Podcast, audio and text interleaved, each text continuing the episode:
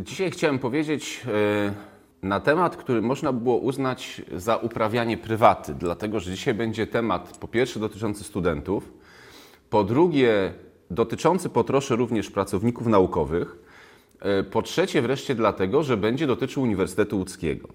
A mianowicie e, chciałbym poruszyć zagadnienie związane z współczesną historią Polski, bardzo istotne moim zdaniem nie dość mocno chyba naświetlane, jeżeli chodzi o y, okres y, schyłku PRL-u i początku III Rzeczpospolitej, y, a mianowicie o, no tam trzeba użyć takich słów, rzeczywiście heroiczny bój najpierw studentów łódzkich, a potem studentów w całej Polsce w latach 80., na początku lat 80., o rejestrację ich własnej podmiotowej organizacji, czyli niezależnego Zrzeszenia Studentów.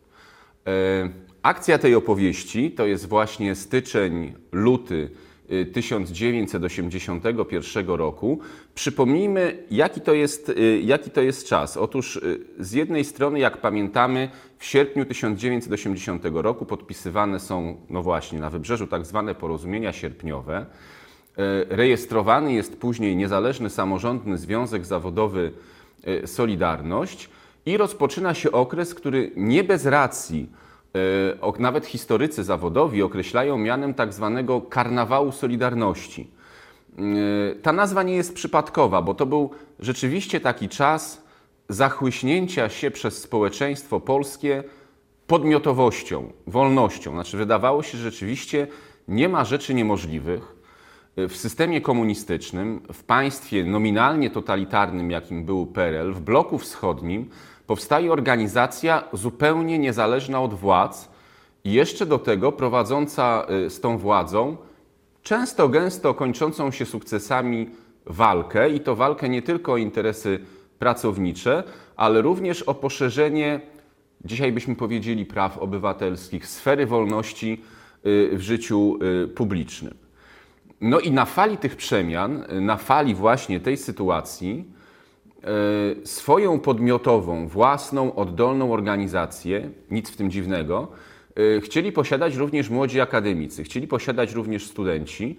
Zresztą, jak to młodzież, przystąpili do akcji bardzo dynamicznie, bardzo szybko, e, bo przypomnijmy, pierwsze projekty niezależnej organizacji studenckiej pojawiły się właściwie już na przełomie sierpnia i września 1980 roku.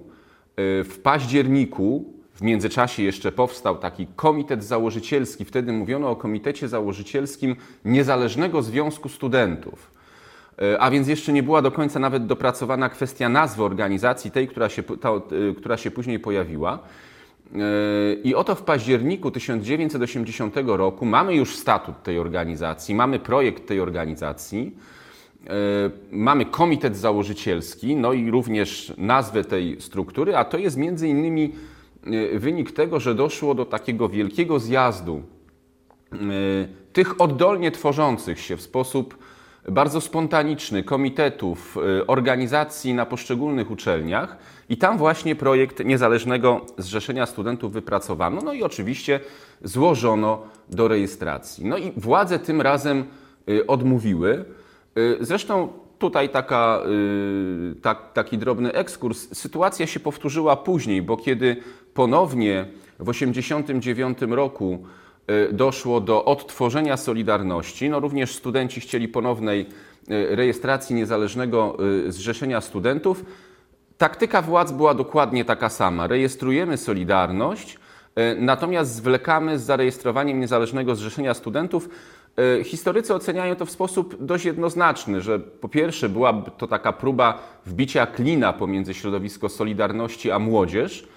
E, po drugie, no, warto i to zauważyć, być może oczekiwano na pewne e, nieprzemyślane ruchy ze strony młodzieży, wiadomo, bardzo łatwej do sprowokowania przez władzę, która nie była ulubioną władzą studentów, co mogło być pretekstem do opóźnienia procesu przemian.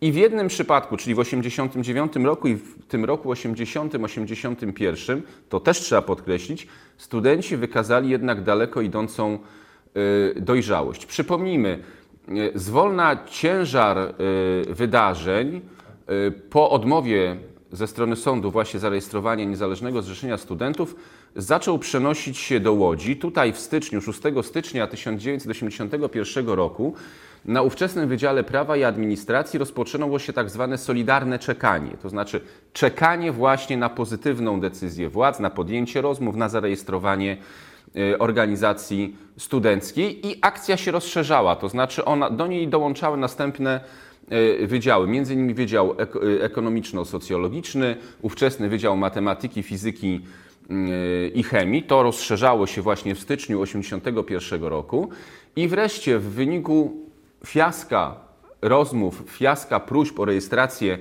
mm, tej organizacji został zapowiedziany 21 stycznia 1981 roku strajk studencki, strajk okupacyjny. Ten strajk rozpoczął się ostatecznie 29 stycznia 1981 roku. Takim centrum administracyjnym, centrum organizacyjnym, mm, tym miejscem, gdzie ten strajk trwał, E, był budynek Wydziału Filologicznego na ulicy mm, Kościuszki e, i sekwencja wydarzeń no, szła na początku w złym kierunku, dlatego że co prawda powstała międzyresortowa komisja, chodzi oczywiście o komisję rządową.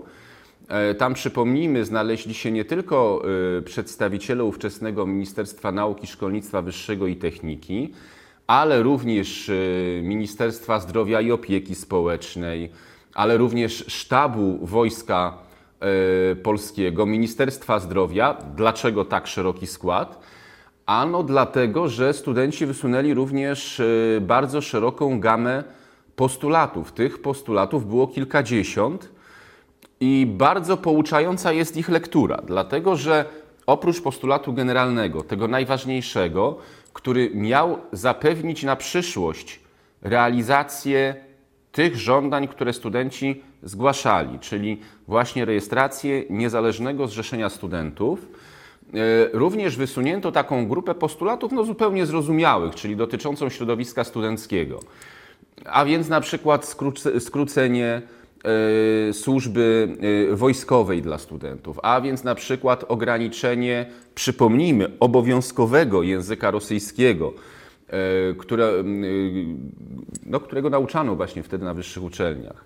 A więc ograniczenie rozmiarów tak zwanych przedmiotów indoktrynujących, bo przypomnijmy w skład tak zwanych przedmiotów indoktrynujących wchodziły między innymi takie podstawy ekonomii i filozofii, które miały niewiele wspólnego w sumie z podstawami ekonomii i filozofii, natomiast w gruncie rzeczy były mm, przedstawieniem pewnej, no jednak nienaukowej, jak się okazało, wizji społecznej, y, którą propagował marksizm i to jeszcze w takiej powiedzmy sobie wersji dość zwulgaryzowanej. Y, I to była ta następna grupa, ale była również grupa postulatów, która odnosiła się generalnie do jakości życia akademickiego. To znaczy, był to postulat między innymi ochrony wyższych uczelni przed ingerencją ze strony Służby Bezpieczeństwa i Milicji Obywatelskiej, które przypomnijmy się zdarzały. To jest jedna rzecz. Poza tym stworzenia autentycznej autonomii, autentycznej niezależności wyższych uczelni. No coś, co nam się dzisiaj wydaje jakby zupełną oczywistością. Wtedy tak oczywiste mm, ani zrozumiałe, zwłaszcza dla władz komunistycznych, y, nie było. I wreszcie były postulaty, które szły już w takim kierunku ogólnospołecznym, które były dowodem również na to, że studenci myślą nie tylko przez pryzmat własnego środowiska, ba, nie tylko nawet przez pryzmat życia, do którego przywykli, czyli życia wyższych uczelni, ale patrzą również w kategoriach no, pewnej, nazwijmy to racji stanu, czy dobra wspólnego, dobra publicznego. Do tych postulatów na przykład należał postulat ograniczenia cenzury, do tych postulatów należał chociażby postulat, ukarania winnych zajść z 1970 i 76 roku. Przypomnijmy, wtedy minęło od nich zaledwie kilka bądź, bądź kilkanaście lat, bo jeżeli mówimy o strajku w roku 81, Radom 76, no to jest 5 lat wcześniej. Natomiast y, krwawa masakra na Wybrzeżu, y, no to jest zaledwie nieco ponad dekada dzieląca od, od strajku studentów. I z tymi postulatami studenci wystąpili, z tymi postulatami y, wystąpił Komitet Studencki i z tymi postulatami y, musiała się uporać komisja międzyresortowa. taktyka tej komisji międzyresortowej była taką taktyką na przeczekanie, to znaczy na gmatwanie dyskusji, na wprowadzanie wątków pobocznych. Krótko mówiąc, y, popularnie chciano studentów wziąć na przeczekanie. Nie doceniono ich determinacji, nie doceniono również tego, że studenci, y, i tutaj właśnie będzie ten fragment dotyczący pracowników naukowych, również zyskali pewne zaplecze eksperckie mm, w postaci naukowców łódzkiej uczelni, którzy po prostu pośpieszyli samorzutnie z pomocą y, i z poparciem. Oczywiście nie wszyscy, oczywiście część, ale takie zaplecze eksperckie rzeczywiście się y, zarysowało. No, poza tym byli również wspierani przez mm, Solidarność, która właśnie rozwijała Y, działalność w Polsce. Warto również podkreślić, bo y, to było bardzo budujące, zwłaszcza dla studentów. Oni o tym wspominali potem w swoich pamiętnikach, w dziennikach, w relacjach. Y, była postawa społeczeństwa. Tak? To rzeczywiście było tak, że pod gmach na ulicy Tadeusza Kościuszki pod tym gmachem pojawiali się po prostu łodzianie, no, przynosząc w cudzysłowie, używam tego wałówki dla studentów, prawda? Bo tutaj biedna młodzież strajkuje, no i trzeba ją wspomóc tym, co kto ma, prawda? I to rzeczywiście, e, rzeczywiście był taki optymistyczny, optymistyczne zjawisko dla tych, którzy w tym gmachu byli mm, zamknięci. E, co istotne, e, ten strajk z Łodzi rozszerzył się na cały kraj. Strajk łódzki był najdłużej trwającym historii Polski, w historii właściwie Europy po II wojnie światowej, to znowu warto podkreślić, najdłużej trwającym strajkiem okupacyjnym studenckim. Ten przykład łódzki zadziałał właściwie na wszystkie ośrodki akademickie w kraju.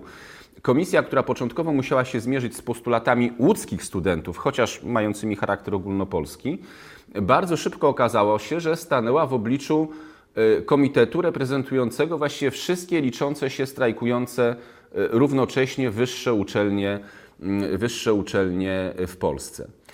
Y, trzeba koniecznie podkreślić parę elementów. Po pierwsze, y, dla studentów, którzy brali udział w tym strajku, to był również taki czas pewnego przyspieszonego dojrzewania politycznego. Y, gama postaw politycznych, które reprezentowali studenci strajkujący, była bardzo bogata. Tam byli i konserwatyści, i zwolennicy Konfederacji Polski Niepodległej, i socjaldemokraci, i tacy, którzy określali się mianem socjalistów, y, wreszcie i tacy, którym bliskie były jakieś y, no, bliżej niesprecyzowane idee anarchiczne czy anarchistyczne, połączyła ich jedno, połączyło ich jedno, to znaczy chęć do upodmiotowienia swojego ruchu, chęć do wdrożenia w życie państwowe tego, co określamy mianem Y, y, praw y, obywatelskich i oni również między sobą prowadzili bardzo gorące debaty, no, ucząc się po drodze tego, czym jest sztuka wykuwania demokracji, bo to na tym polegało. To była taka demokracja stosowana w praktyce. To jest pierwszy element.